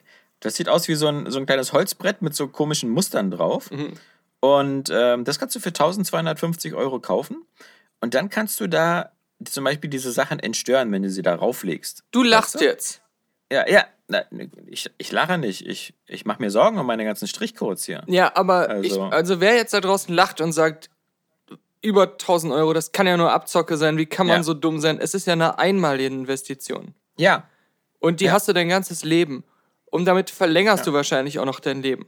Also wenn mir jetzt einer sagen würde, du kannst dein Leben giftfrei anderthalb Jahre verlängern, wenn du dieses Gerät kaufst, dann ist mir das auch 1000 Euro wert. Ja. Eben. Aber dann solltest du halt auch überlegen, ob du nicht dann dir da auch diese vier Akasha-Säulen in den Garten stellst. Und warte, Weil- braucht dieses Gerät, was die Strichcodes entkräftet, Ja. braucht das Kartuschen? Äh, leider nicht. Also von dem da, da haben Hersteller. sie, ja, finde ich auch. Also statt dass sie da so eine Nescafé äh, Alu-Kapseln mit dazu bieten oder so, die man oder hier äh, Wasserfilter. wöchentlich ja, ja. Filterkartuschen. Aber geil ist halt, dass diese Verschwörungstheorie halt so durchdringlich ist, dass es da eben Leute gibt, also Firmen, die darauf äh, reagieren. Weil es gibt in den, äh, zum Beispiel das Wasser, der, also Mineralwasser der Marke St. Leonhards Quellen, ist zum Beispiel entstört. Das gibt es in den Bio-Supermärkten wie Alnatura. Und äh, hier jetzt O-Ton von dem Hersteller. St. Leonards gibt es nun bereits seit 20 Jahren und nahezu ebenso lange haben wir die Barcodes mit einem Querstrich versehen. Mittlerweile drucken wir sogar eine liegende 8 auf die Barcodes aller unserer Wassersorten. Das soll sie nämlich noch effektiver entstören. Und dann gibt es hier auch Bilder von, die kann man auch auf der letzten Website sehen. Tatsächlich, jede Flasche von dem scheiß Mineralwasser hat einen Barcode drauf, aber der ist mit so einer hintergelegten 8 entstört. Ja, können da nicht Ja. mal die, die Flugzeughersteller auch sagen, äh, wir haben die, die äh, Chemtrails haben wir entstört. Äh, Ja. sie, die, aus den Flugzeugen kommt jetzt hinten immer sowas in Form einer 8 raus und das ist dann nicht Ja. mehr schlimm. Ja, aber ich meine, das Geile ist, wenn man, wenn man bei so einer Firma arbeitet, die so Mineralwasser rausbringt und so ein Publikum hat, also was so äh, Wert drauf legt, dass die ERN-Codes entstört sind, dann kannst du halt auch jeden möglichen anderen Scheiß verkaufen. Denn diese Mineralwassermarke zum Beispiel ist total auf dieses esoterische Publikum ausgerichtet. Zu kaufen gibt es zum Beispiel auch, für dich interessant, ein Wasser, das nur bei Vollmond abgefüllt wird. Weshalb der energetische Wert des Wassers um das Dreifache steigen soll. Das klingt doch original wie ähm, Gwyneth Paltrow's Goop, Ja. wo die ja. auch diese komischen Mondtechnik, NASA-Technik, Kristalle verkauft, wo die NASA dann sagt, wir haben noch nie so Technik benutzt, die aus Steinen besteht und nichts macht. Äh, ja. Das, äh, das ist genau diese Geschichte, ja, ja. Natürlich steht dann auf diesen Webseiten von diesen Artikeln immer so ein Sternchen und dann steht irgendwo hinten auf der letzten Seite so, dass ähm, diese Angaben rechtlich und schulmedizinisch nicht anerkannt seien. Mhm. Was, was immer so geil ist, so schulmedizinisch. Diese Angaben sind nur leere Worte von Leuten, die das hier hingeschrieben haben. Äh, Habe ich die Geschichte Ja. mit dem Salzraum schon mal im Podcast erzählt? Ja, ich, jetzt klingelt gerade nichts, aber. Würde mich wundern, weil ich, ich also, aber ich, ich erinnere mich auch nicht dran. Es war auch noch nicht so lange her. Ich bin unterwegs im Bikini Berlin Mall Einkaufszentrum Ding Ja. am Potsdamer Platz. Und dort habe ich ähm, nichts ahnend, ja, auf einer der oberen Etagen mich plötzlich angesprochen gefühlt. Und zwar mit Worten von einem Verkäufer, einem, der so sagt, hey, kommen Sie mal her, wir haben hier äh, Kosmetik und Cremes und so weiter, nur aus äh, Salz aus dem Toten Meer. Und dann hat er mir das erklärt, warum das besonders gut ist. Und ich dachte, ja, das kriege ich schon seit zehn Jahren beim DM. Also, was ist denn hier, warum ist dein so teuer? Und warum soll ich jetzt exklusiv auf deine Marke hier zurückgreifen? Und dann hat er mir das auch wieder so ungefragt auf die Hand geschmiert und äh, dann gesagt, ah, das ist auch, und hat mich dann immer wieder so angeguckt, ah, ich glaube, das habe ich doch schon mal erzählt, hat mich dann immer wieder so angeguckt und gesagt, das ist doch gut gegen Zellulite. Und er hat immer wieder so an meinen Beinen runtergeguckt. Das ist übrigens auch gut gegen Zellulite. Und Was so ein typisches Männerproblem ist. ja, eben. Und dann, ähm, ich war aber auch mit einer Frau da, die aber viel weniger bearbeitet wurde von diesen Menschen als ich. Der hatte so gezielt, der dachte so, die Frau ist clever, aber dieser dumme Typ, der da so lang schlurft, das ist bestimmt einer, dem kann man hier das hier gut andrehen. Und dann habe ich ihm aber direkt meine Gegenabwehrtechnik, die ich über viele Jahre hinweg ausgefeilt und entwickelt habe, ich habe gesagt, ich ähm, hätte vor kurzem erst Insolvenz angemeldet und hätte kein Geld und dürfte nichts ausgeben. Deswegen äh, bin ich gar kein Kunde hier. Also und dann hat er gesagt sofort, äh, vielleicht hat ja ihre Frau Geld. und dann habe ich gesagt, äh, sie halt auch so desinteressiert und wollte nicht. Und dann habe ich gesagt, äh, nee, äh, Dankeschön. Und dann meinte er, ja, also Sie können aber auch, die kostet wirklich, die kostet nur 10 Euro. Sie können auch die, die Fußpflegecreme hier, können Sie eigentlich auch für den ganzen Körper verwenden. Ja. Und dann wurde es immer abstruser und plötzlich meinte er, wir bieten hier auch Meditationen an. äh, hinten, wir haben da einen Salzraum. Also können Sie Ja. mal mitkommen. Dann hat er mir das gezeigt. Das war einfach so ein komplett leeres, weiß gestrichenes Zimmer. Und er meinte, wir haben das überall so mit diesem Salz eingerieben. Und wenn man hier meditiert, das ist direkt, das ist auch gut für Zellulite. Ja, auch für die Füße. Ja. Äh, das, das Geile ist, immer wenn du so eine Art von ähm, Passagenverkäufer auf irgendwas außerhalb seines Konzepts ansprichst oder versuchst mit irgendeinem Witz oder so Lockerheit reinzubringen, ist der wie so ein Roboter mit einer Funktionsstörung, der dann wieder an den Anfang zurückspringt und seinen auswendig aufgelernten Text einfach dann nochmal anfängt von Anfang an zu sagen. Der guckt dann kurz verwirrt compute. oder sagt not so, compute. ja, ah, okay. Hm, ja, ja. Und dann springt er wieder zurück an seinen Verkaufstext Anfang und liest alles nochmal innerlich vor. Und, und das war wirklich so offensichtlich. Aber äh, ja, dieser Salzraum hat mich natürlich sofort äh, an diesen ganzen Quatsch erinnert. Ja, Daniel, wenn du natürlich als Anhänger der Schulmedizin, ja, äh, da wieder nicht dran glaubst, dann kann das Richtig. ja nichts werden. Ja, ja. Aber das mit diesen Barcodes, ja, also ich hab's auch, ich hab's schon mal gehört. Da ranken sich viele Verschwörungstheorien äh, drum. Äh, nur das mit dem Gift war mir, glaube ich, neu. Das äh, sehr bizarr, sehr Ja. Aber es gibt ja Leute, das haben wir auch schon mal im Podcast erzählt, die haben sich davon überzeugen lassen, dass man sich nur von Licht ernähren kann und sind dann irgendwann gestorben, weil man sich Verhungert. offensichtlich nicht von Licht nur ernähren kann. Nee. Ja. Auch nicht von Luft und Liebe, wie das Sprichwort immer sagt. Ja. Geht nämlich auch nicht. Ja, Ja. Also, das ist alles schon weitgehend ausprobiert worden. Freiwillig und unfreiwillig. Das muss man nicht nochmal selber beweisen unter Einsatz seines Lebens. Da ich kann man. schlimm genug, dass unter uns aufgeklärten Menschen jetzt, jetzt gerade wieder überhaupt noch eine Diskussion stattfindet, ob Krankenkassen diese Globuli oder so überhaupt äh, finanzieren sollen. In Frankreich werden die ja zum Glück jetzt, ähm, weigern sich die Krankenkassen und das wird dann so zurückgefahren, dass wenn du also diese Globuli kaufst, ähm, darfst du dir diesen Quatsch schön selber bezahlen, weil ja wirklich die, die, die, die, die, die medizinische Nachweisbarkeit von irgendwelchen Effekten so gleich null ist. Ähm, was ja auch kein Wunder ist, weil die Inhaltsstoffe gleich null sind, ja. Globuli ist ja wirklich so irgendwelche nur so eine reinen Zuckerperlen oder sonst was, wo so 1,1100000 Promille von irgendeinem Wirkstoff drin ist. Also eigentlich, eigentlich nichts. Und wo man halt ganz doll dran glauben muss, dass die helfen. Apropos Wischiwaschi, schon den Mulan-Trailer gesehen? Ja, erstaunlich. Ähm, aber hast du erstmal, das, das krassere war doch, Ariel ist jetzt schwarz. Ja, ja. ja. Na und du Nazi, ein Problem damit? Nein, also ich habe Also ich schon. Ich habe kein Problem damit, dass man einen Ariel-Film macht. Das ist ja auch keine Disney-Erfindung, diese Geschichte. Nee, ich habe von Hans Christian Andersen. Genau. Ähm, und dann, egal wen als Ariel besetzt, egal wer der oder die aussieht, das ist ja alles kein Problem. Wo ich aber den Ärger schon verstehen kann, ist, wenn Leute sagen, Disney macht eine Realverfilmung seines Zeichentrickfilms, in dem Ariel eine weiße Rothaarige war.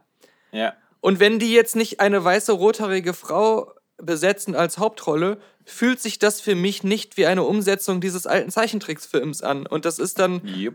einfach visuell, optisch zu weit weg und wirkt dann einfach wie eine ganz andere Interpretation. Und das kann ich schon verstehen. Weil Ja. warum guckst du in der Regel, wenn du in eine Zielgruppe von diesen Disney-Realverfilmungen bist, in der erster Linie, weil du ja einfach nur das, was du äh, von früher kennst und liebst, möglichst genauso visuell auf realistisch umgesetzt sehen willst. Und dann äh, passt das halt nicht, wenn sie jetzt da die Figur optisch komplett umgestalten. Ja. Aber, aber Also ich jetzt- meine, ich, ja. ich hatte, ich hab da, ich hatte damit ja auch schon das Problem, also Harry was heißt Potter. das Problem? Hat, Harry Potter, genau. Als es dann äh, das, das Theaterstück in England gab und das dann irgendwie Hermine plötzlich schwarz war, glaube ich. Ähm, das, das Wurde- ist halt für ja. mich immer so eine, auch ohne Not macht man da irgendwie. äh, Ich finde ja zum Beispiel auch äh, blöd jede Art von so Blackfacing oder so. Mhm. Ich finde es auch blöd, wenn irgendwie Leute, die äh, äh, oder Comicfiguren oder sonst was, die aus dem asiatischen Raum kommen und ganz klar asiatisch sind, wenn die so zwangsweise von westlichen Schauspielern gespielt werden müssen. Umgekehrt finde ich es aber auch blöd, wenn, um sich an irgendwelche anderen Märkte ranzuschmeicheln, irgendwelche Leute plötzlich asiatisch werden, nur weil wir halt in China eben auch noch eine Milliarde äh, Kinotickets verkaufen müssen. Ähm, und und äh, wir haben auch bei Disney klar muss man ein bisschen gucken und so, aber es gibt zum Beispiel den, den Animationsfilm hier Küss den Frosch oder so. Der spielt in New Orleans mit der ganzen Jazz-Hintergrundgeschichte und da sind die ganzen Protagonisten schwarz und so. Also ich meine, so kann man als Realfilm machen, ja.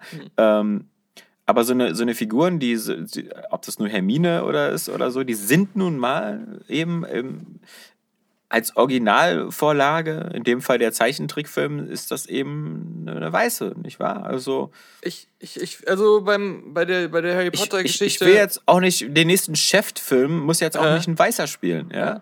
Also man, man kann doch einfach, äh, ich verstehe nicht, was, was die Absicht dahinter ist. Klar will man will irgendwie political correct sein und sonst was, aber damit, dass man jetzt alle, alle weißen Rollen schwarz macht oder so, äh, alle, ist natürlich ein Witz, wird ja kaum gemacht und so, ist immer noch eine ganz verschwindende Minderheit, aber ähm, das ist für mich auch nicht der richtige Weg. Also, ähm, ich, ich finde ähm, auch einfach, ähm, glaube, Black Panther war in den Comics auch schwarz. Also, das, weißt du, in Ja, den, ja, in den ja. Originalcomics. Und- und ich- ich- Und ich das finde macht dann eben Sinn und völlig natürlich und das Wakanda an afrikanische Kulturen angelegt ist, das ist von vornherein so geplant und dann macht man es eben auch so. Ist doch völlig selbstverständlich. Und dann findet man den Typen trotzdem auch cool. die Das ist ja Sache kein Problem. ist auch so ein bisschen, finde ich, in dem aktuellen empfindlichen Klima darf man auch nicht die Unterscheidung vergessen, ob jemand sich rassistisch äußert oder sagt, eine Ariel darf einfach nicht schwarz sein, das muss eine weiße sein. Meerjungfrauen müssen weiß sein oder so, so sowas. White Pride under the ocean. Oder du sagst, dass diese Disney Ariel, wie ich sie von früher kenne, jetzt komplett anders aussieht, gefällt mir nicht. Ich hätte mir gewünscht, dass sie einfach so Ja. aussieht wie im Zeichentrickfilm. Ich finde, wir dürfen nicht so empfindlich werden, dass man so etwas, was gar keinen rassistischen Hintergrund hat, einfach als eigene Ja. Meinung, die einfach nur eine Geschmacksfrage ist oder einfach nur so, ich hätte mir gewünscht, dass sie sich einfach an den Zeichentrickfilm halten Ja. dass man das einfach sagen und da ganz normal drüber reden kann. Und Disney, niemand sagt ja, Disney darf das nicht oder, äh, oder so. Die dürf, dürfen es ja machen, aber es muss mir nicht gefallen. Und, Genau. Und ich finde, das ist halt so ein bisschen auch wieder das äh, Kalkül von Disney, dass sie, dass sie so an, an diesen Stellen immer Risiken eingehen, in Anführungszeichen, wo sie argumentativ immer so eine Karte ziehen können. Ja, aber wir sind äh, ja hier ähm, fortschrittlich und, und, und Ja. ihr seid alle Rassisten. Genau. Und, und, das, Und das- ist so, ja. Und das trifft halt den Kern überhaupt nicht, weil ich finde halt schwarze Figuren, fast jede Rolle, die von Samuel Jackson gespielt wird, liebe ich und finde den Typen einfach super cool. Für mich war es selbstverständlich damals, als, als bei Star Trek, bei Deep Space Nine halt äh, mit Benjamin Sisko und Schwarzer an der Spitze war. Auch eine der geilsten Figuren im Star Trek-Universum. Wobei wir jetzt Ich- dann auch wieder einschränken müssten, wo du vielleicht jetzt auch darauf hin, hinaus willst, dass Nick Fury in den Comics, glaube ich, nicht schwarz war, oder? Ja, das kann sein. Ja, nee, da wollte ich gar nicht drauf hinaus, aber stimmt, da, das, da hast du recht, aber es ist mir jetzt nie so im Kopf gefallen, weil für Nick mich. Fury nie mein, kanntest. ja, ja, ja, genau, genau, sstimmt. Aber so ist es. Also ich, ich habe ja vorher keine, kaum, also fast, fast überhaupt gar keine Marvel-Comics gelesen, stimmt. Ähm, aber ich, ich finde halt, ähm, ich verstehe halt nicht die Motivation dahinter, weil ich glaube halt, ähm, schafft mehr geile Sch- Rollen für Schwarze, schafft mehr geile Rollen für Asiaten, wenn ihr wollt. Oder ma- macht das alles. Ich bin dabei. Ich finde das cool. Wenn es eine coole Rolle ist, ist es, ist es gut. Aber ich frage mich halt, wie du schon sagst, diese, diese, diese, diese, das ist ja so eine kalkulierte, so ein bisschen so eine Provokation, wo du, äh, wo du sich Disney vielleicht sicher äh, denkt, weil man glaubt, naja, jeder, der was dagegen sagt, ist halt sofort irgendwie anscheinend ein Rassist oder so, ja. Ähm, auf der anderen Seite eben ohne Not. Wie, wie, wieso soll man ein, ein, ich meine, auch wenn du zu Recht darauf hinweist, dass das äh, Märchen halt eben von, von dem Hans Christian Andersen ist, aber es ist halt ein Märchen aus dem westlichen Kulturraum und dass, dass wir, wenn wir, äh, genauso wie bei Max und Moritz oder so, ähm, das waren halt eben auch zwei kleine weiße Bengel oder so. Aber in das, der Originalgeschichte äh, von, äh, das habe ich recherchiert extra, Okay. äh. Ariel nie erwähnt wird überhaupt, welche Hautfarbe sie hat. Nö, klar. Explizit, aber man, ne? genau, also, aber in der Zeit und so sind wir mal davon ausgegangen, dass das eben äh, eine weiße war, ja, Mhm. weil das eben äh, aus dem weißen Kulturraum kam. Wäre wär Ariel schwarz gewesen damals, das, das hätten sie dann aber schon hier, die, die Mohrenjungfrau oder so. Das waren ja noch Ja, weitaus rassistischere Zeiten damals. Ja. Also der, der Ähm. Unterschied ist aber, ähm, mal abgesehen davon, dass die Original-Ariel-Geschichte so ein super trauriges Ende hat, wo sie einfach so Meerschaum zerfällt. Also so ein bisschen wie die das bei Pirates of the Caribbean 3 mit der äh, äh, Voodoo-Priesterin da gemacht haben oder so sowas. Aber äh, die, ähm, äh, die Sache ist, und das ist, glaube ich, auch der Unterschied zu Nick Fury und ein bisschen auch zu Harry Potter. Du bei, bei Nick Fury ist es ja so, dass die Comics nicht eine 1 zu 1 Übersetzung ähm, im, im Kino erfahren und äh, da alles mögliche andere auch anders aussieht im, auf der Kinoleinwand, die Geschichten anders verlaufen und so, sich nur immer so Teile aus den Comics nehmen und dann was eigenes daraus machen. Das war ja schon immer der Deal.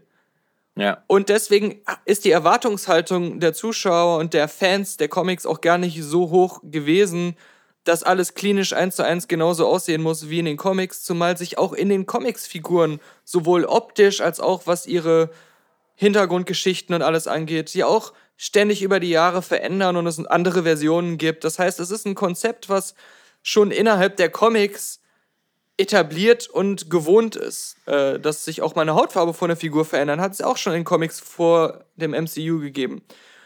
Der der Übersetzung von Harry Potter ins Theater, im Theater ist es gang und gäbe, dass Rollen von unterschiedlichsten Menschen besetzt werden, die unterschiedlichst aussehen und auf der Theaterbühne aber da einfach ein anderes Verständnis und auch beim Thea gängigen Theaterpublikum da auch eine andere ähm, Wahrnehmung ist, was äh, die, die, das Aussehen der, der Hauptfiguren in Theaterstücken angeht, dass das eben viel transformativer sein kann, viel ähm, mehr sich verändern kann.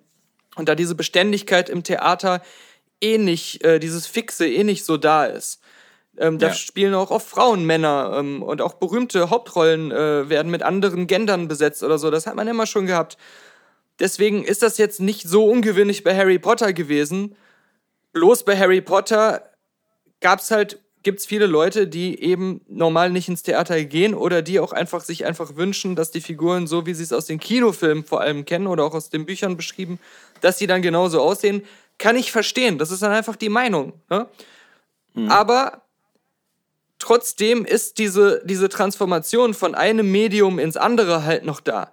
Und jetzt hast du die, das Versprechen oder die Prämisse, den Ver Ticketverkaufsgrund, ihr kriegt den Zeichentrickfilm jetzt in echt. Und deswegen ist es da nochmal, glaube ich, in der Wahrnehmung nochmal was anderes. Ja, ich finde auch, das, das muss ja auch den Leuten bei Disney klar sein, ist, dass so eine Sachen, glaube ich, unterm Strich vielleicht eher einen negativen Effekt haben, weil sie wieder so eine, so eine, genau wie bei uns jetzt hier, so eine blöde Diskussion anheizen, wo man sich so ohne Not wieder irgendwie positionieren muss äh, und das entweder geil finden muss, weil man halt sonst ein Arschloch ist. Und eine Firma wie Disney und so, die bei, bei all meiner Liebe der Historie dieser Firma und vor allem äh, von Walt Disney, ähm, die, die, die hat nun genug ähm, selber auch äh, Probleme mit Rassismus und sowas gehabt, ja. Es gibt ja auch diesen, diesen alten Film da aus den 50ern, da, wie diese Songs of the South oder so, das auch so nach heutigen Maßstäben halt so super rassistisch ist. Ähm, aber diese, diese Firma, dass die so quasi sich so am Ende des Tages eben als profitorientiertes Unternehmen in so einer moralischen Debatte so aufschwingt und sagt so, naja, hier, also wenn du das scheiße findest, bist du halt ein Nazi. Also, äh, das, und zwar jetzt auch äh, das so allgemein als Argument. Du könntest ja sogar sagen, ich habe gar nichts gegen eine schwarze Ariel, sagst dann aber nächstes Jahr vielleicht, ach, den Film fand ich trotzdem scheiße, bist du trotzdem Nazi. Ja klar, klar, klar, kaum ist die Ariel schwarz, findest du den Film scheiße. Das war ja schon Also, äh, was, was die Captain Marvel-Darstellerin dann immer so rausposaunt hat. Ja, mit Brie Larson, genau. Time. Ja. Ach Weil- so, weil- das meintest du. Ja, nee, weil ich meine, so Brie Larson war das ja auch mit, mit Captain Marvel, mit der ganzen Emanzipations Ja, aber bei, bei, ja? bei, bevor Captain Marvel rauskam, hatte, da, da ging ja der Shitstorm gegen sie los, hatte sie ja irgendwie so gesagt, äh, es ist mir egal, ob irgendwelche dicken, weißen, alten Männer alten weißen Männer, äh, ja. Wrinkle Also in wir Time nicht gut finden. Ich so, äh, okay. finde super, dass da eine junge Frau als Wissenschaftlerin äh, ihre Fantasie äh, auslebt oder irgendwie sowas. Und äh, ja, genau das ist die Argumentation, der Film ist scheiße. Der, für alle Ja. Altersgruppen ist der scheiße. Ja. Nur weil da ähm, einzelne Themen so mit dem Holzhammer so ganz plakativ drin sind, äh, heißt das nicht, dass wir jetzt ge uns gezwungen fühlen müssen zu sagen, ganz toll. Äh, Ja. Und, äh, Und das grad- ist, ja. gerade was sie so meinte mit den, mit den alten weißen Männern und Filmkritikern und so, wenn man sich anguckt, gerade die Geschichte von den, den berühmtesten Filmkritiker gerade, ja, von Roger Ebert oder so, die, die ist so, so, so anders. Mhm. Äh, der, der Mann hat eine schwarze Frau geheiratet, der, der hatte ein großes Herz fürs schwarze Kino und so. Genauso auch bei eben Leuten wie Quentin Tarantino oder so, die das ähm, immer wieder versucht haben, auch zu fördern und einzubauen und ähnliches und so. Ähm, Leute, wenn euer Film scheiße ist, ist er einfach scheiße. Da ist dann, das, das, da könnt ihr euch dann nicht mehr zurückziehen mit, mit irgendwelchen, entweder, naja, ihr mögt halt keine Frauenfilme oder ihr mögt halt äh, keine schwarzen Filme oder so. Und das ist so dieses, äh, sich so vorab so einen Persilschein auszumalen, so, ah, wenn wir jetzt das so machen, dann sind wir quasi immun gegen Kritik und so. Zumal es ja auch so ist, plakativ und so, dass man das. Ghostbusters, anderes Beispiel. Ja, Ja, ja. Dass man das so PR-mäßig so ganz krass äh, aufs Poster machen kann. Da sind sie dann immer dabei. Ja. Und ähm, äh, aber wenn man dann die Filme oft genau betrachtet, ist es so, okay, aber die ganzen Messages in dem Film, so, so, das, äh, die ganzen Subtexte und so, sind nach wie vor sehr veraltet oder sind eigentlich nach wie vor sehr ähm, gegenteilig äh, zu dem, was ihr da auf das Poster gedruckt habt. Also, Ja. äh, das hat man halt auch noch meistens bei den Filmen mit, mit dabei. Eben Disney. Macht auch mal einen Film über so ähm, die Geschichte der Schwarzen im Disney-Konzern. Seit 50 Jahren so. Ja, wurden schwarze Animationskünstler eingestellt, wurden die genauso bezahlt? Gab es dieselben Probleme oder so? Gab es Rassismus in den Walt Disney Studios oder irgendwie sowas? In den Themenparks gab es da irgendwelche unterschiedlichen Gehaltsstrukturen? Gab es bestimmte Jobs, die bevorzugt an Schwarze vergeben worden sind? Ja, wenn ihr da Bock drauf habt, könnt ihr das gerne mal machen. Guckt euch eure eigene Firmengeschichte an und überlegt, ob da alles so nach rechten Dingen zugegangen ist oder meinetwegen auch eben der Umgang mit jüdischen Künstlern oder ähnlichem, ja. Das, aber, aber kommt nicht mit sowas an und zeigt dann aufs Publikum so, naja, ihr seid wohl noch nicht reif genug für den Film, ja. Also, Ja, ja. ja, das ist. Nee, nee. Also. Es, es wird glaub, ja, das- es wird ja dann auch immer, ähm, solch, solche Sachen werden ja dann immer im, im Nachhinein so schön korrigiert in der eigenen Betrachtung Ja, ja. der eigenen Geschichte oder so. Wie bei Balsen. Äh, ja. Ja. Aber, aber das, das ist ja auch bei, bei Disney in den Filmen, ich weiß noch, bei Schön und das Biest haben sie da, glaube ich, in dem Dorf, wo die Belle da aufwächst, ja dann Ja. auch so, so ein ganz diverses, äh, ganz diverse Dorfbewohnerschaft eingebaut, so mit Was unterschiedlichen sehr sinnig ist für so ein französisches Dorf von Ja. vor 300 Jahren, ja. Genau. Als wenn es schon immer so gewesen wäre, so ganz beiläufig. Aber der richtige Weg oder der bessere Weg wäre gewesen, einfach es so zu lassen wie vorher, aber das im Film zu thematisieren oder so. Und ähm, äh, in, der, in die Handlung auch irgendwie so einzubauen, wenn sie was verändern, was überhaupt dann ähm, der Grund dafür war oder was vorher irgendwie dann nicht so gut gewesen zu sein scheint, dass sie sich dazu genötigt gefühlt haben, das alles umzumodeln. Aber sowas Ja. findet ja nicht statt. Also das ist ja immer nur so diese ganz oberflächliche Ebene, ähm, auf die diese Themen dann ähm, eingebunden werden. Und wie gesagt, auch wenn ich hier immer wieder auf meinem Star Trek-Beispiel rumreite, aber der, der Weg bei Star Trek war nicht, äh, aus Captain Kirk plötzlich einen schwarzen Captain Kirk zu machen, sondern eine neue Figur zu entwickeln, die schwarz war. Ja, also äh, jetzt in dieser Kommandofunktion, weil natürlich war, waren sie ja schon damals progressiv, im überhaupt mit Uhura eine Schwarze auf die Brücke zu holen. Und das hat ja auch dann ganz viele Leute inspiriert, so wie Whoopi Goldberg und sonst was. Aber aber ich meine, es, es geht ja, man, man, wenn, wenn du, wenn du Bock hast, jetzt, wenn du jetzt sagst, du willst jetzt äh, auch mehr hier äh, Pluralismus in den Rollen haben und sonst was, dann schaff geile schwarze Figuren, ja. Die finden auch geile Fans. Aber dann nicht so den billigen Weg machen und äh, so vorhandene äh, kulturelle IPs dann einfach so eben jetzt eben so Blackwashing oder wie man das nennen mag oder so. Weil das führt nur wieder zu, zu einer Frustration bei den alten weißen Männern und das führt dann wieder zu Diskussionen, die dann wieder eine Gesellschaft eher spalten. Weil dann fühlen sich die Schwarzen wieder zurecht missverstanden oder so und und ich glaube, es gibt auch so gut wie, also es wird wohl auch wenig äh, Leute aus der schwarzen Community geben, die gesagt haben, endlich ist Ariel schwarz. also die haben bestimmt gedacht, so das rothaarige Weißbrot haben wir nun nicht unbedingt gebraucht. Das ist halt ja. auch wieder die Frage, ob sie ihr die knallroten Haare verpassen.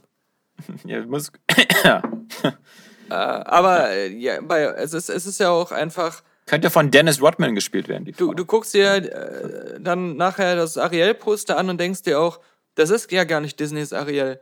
Das, das ist irgendein anderer Ariel-Film und der interessiert mich genauso wenig wie andere Meerjungfrauenfilme oder Serien Ja. der letzten Jahre, die ich nie geguckt habe, obwohl ich als Kind gerne Ariel als Zeichentrickfilm gesehen habe. Ich glaube, da ist es halt auch dann Disneys Problem, immer diese starken IPs in Kinder so imprägniert zu haben in frühester Jugend. Und jetzt, wenn die Leute als Erwachsene diese Nostalgie empfinden sollen und es sieht nicht genau so aus, ja, wie das aus dem Zeichentrickfilm, dann äh, wird dieses imprägnierte Markenbild, was Ariel früher halt in jedem Kind hinterlassen hat, äh, wird nicht mehr angesprochen. Und da, da hat das, das Prinzip Disney dann nicht den Spielraum auch irgendwie äh, diese, diese ähm, krassen Veränderungen irgendwie ja, als akzeptabel erscheinen zu lassen für, für die Fans. Man darf auch nicht vergessen, dass ich zum Beispiel sowieso der Meinung bin, dass diese ganzen Realverfilmungen überhaupt überflüssig sind. Ja, ob das jetzt Mulan ist oder König Ja. der Löwen oder Aladdin oder Ja. sonst was.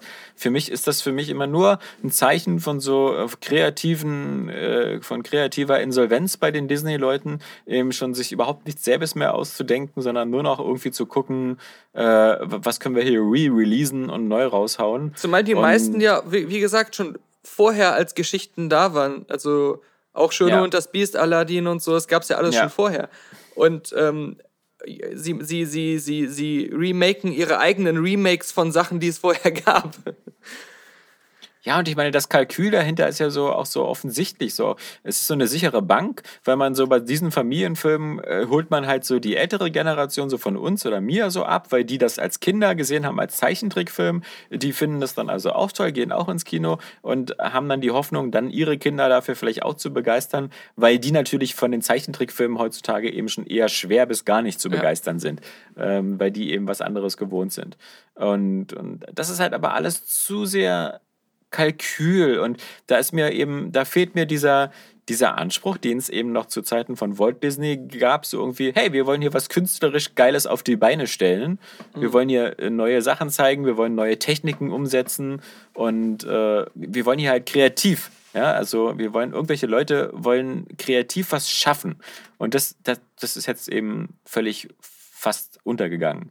Das Bis so auf vielleicht immer so ein, zwei Ausnahmen. Weil, weil, weil die Ambition dieser Projekte eigentlich auch nur ist, Geld. Pressemitteilung zu schreiben, Walt Disney Pictures äh, bringt den Zauber von damals wieder zurück auf die Leinwand äh, mit euren geliebten Figuren und jetzt neu 30% mehr Schwarze. ja, ja. Äh, gut.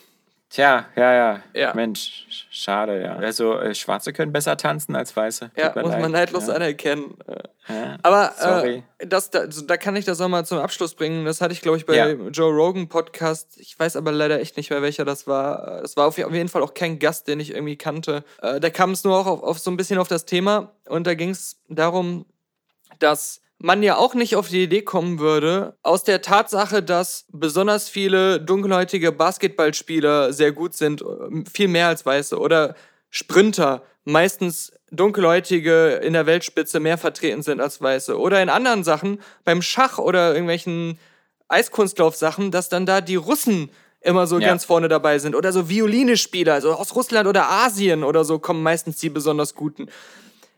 Das liegt aber auch nicht an irgendwelchen, äh, äh, also da kommt jetzt keiner auf die Idee und sagt, wir müssen da mal die gesellschaftliche Ungleichheit ausbügeln und wir müssen das System so ändern, dass auch mehr deutsche Kinder in diesen Disziplinen besonders Wir gut brauchen werden. mehr Dirk Nowitzkis. Wir brauchen mehr weiße Deutsche. Wir müssen die, die Strukturen ändern. Wir müssen äh, die Art, wie wir miteinander reden, ändern. Wir müssen alles ändern, damit dieses, dieses Ungleichgewicht im Basketball und im Eiskunstlauf und so im Schachspielen, damit das endlich mal weg ist. Aber eigentlich ist es doch so, dass meistens nicht nur Passion und das Talent, sondern auch die Aufgabebereitschaft in diesen Kulturen für diese bestimmten Disziplinen viel größer ist. Von, kind, äh, von Kindheit an schon gedrillt zu werden, gerade in diesen Hardcore-Leistungssportbereichen, so von Anfang an Kinder schon auf diesen bestimmten Lebensweg äh, so einzudrillen und andere Sachen dafür komplett zu ignorieren und, und sich zu verweigern, ist halt dann eben auch in diesen Kulturen für diese Sportarten oder für diese Disziplinen äh, viel größer als bei uns. Du hast ja deine Kinder nicht schon von null Jahren an an die Violine gesetzt und denen immer mit, mit einem Spachtel auf die Finger gegeben, wenn sie sich verspielt haben. Oder ähm, du hast die auch nicht den ganzen Tag draußen gesagt, spielt Basketball, das ist die einzige Chance, wie ihr mal Millionäre werden könnt oder so. Aber du hättest das auch nicht gewollt. Ja, klar. Schon erstaunlich genug, dass wir als so reiche Industrienationen irgendwie in manchen Sportarten immer noch vorne mitspielen können. Obwohl wir diese verweichlichten Fortnite-Jugendlichen haben, die die ganze Zeit immer nur zocken. Ja. Der Gitarrenmann ist jetzt übrigens auch schwarz.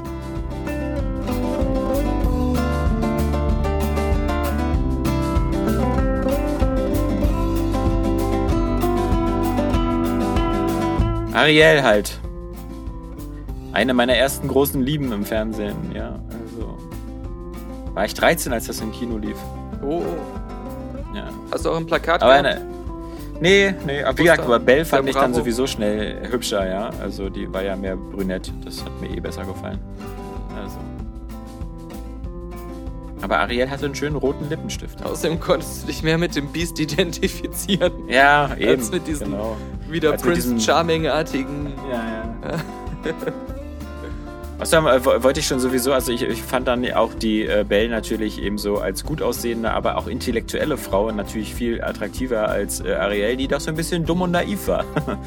ja, Aber, also aber stell, stell dir mal vor, dieser Ariel-Fetisch, der hätte weitergelebt und du würdest deine Frau Ja. immer dazu zwingen, beim Sex sich Diese die Haare so rot zu färben, genau, und Ja. diese Fischflosse anzuziehen. ein bisschen schwierig, dann die Beine auseinanderzukriegen. Ja, Ja. gut. Mhm. Ja. Das, Man muss ja so an die praktischen Sachen denken. richtig. Das ist der Hauptgrund, warum Ariel sich am Ende auch hat umoperieren lassen von Ja, klar. ihrem Vater. Ich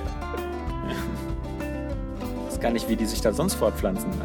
Wie die Seepferdchen vielleicht oder so. Leich. Ja, i. Ja. Wo bleibt da der Spaß?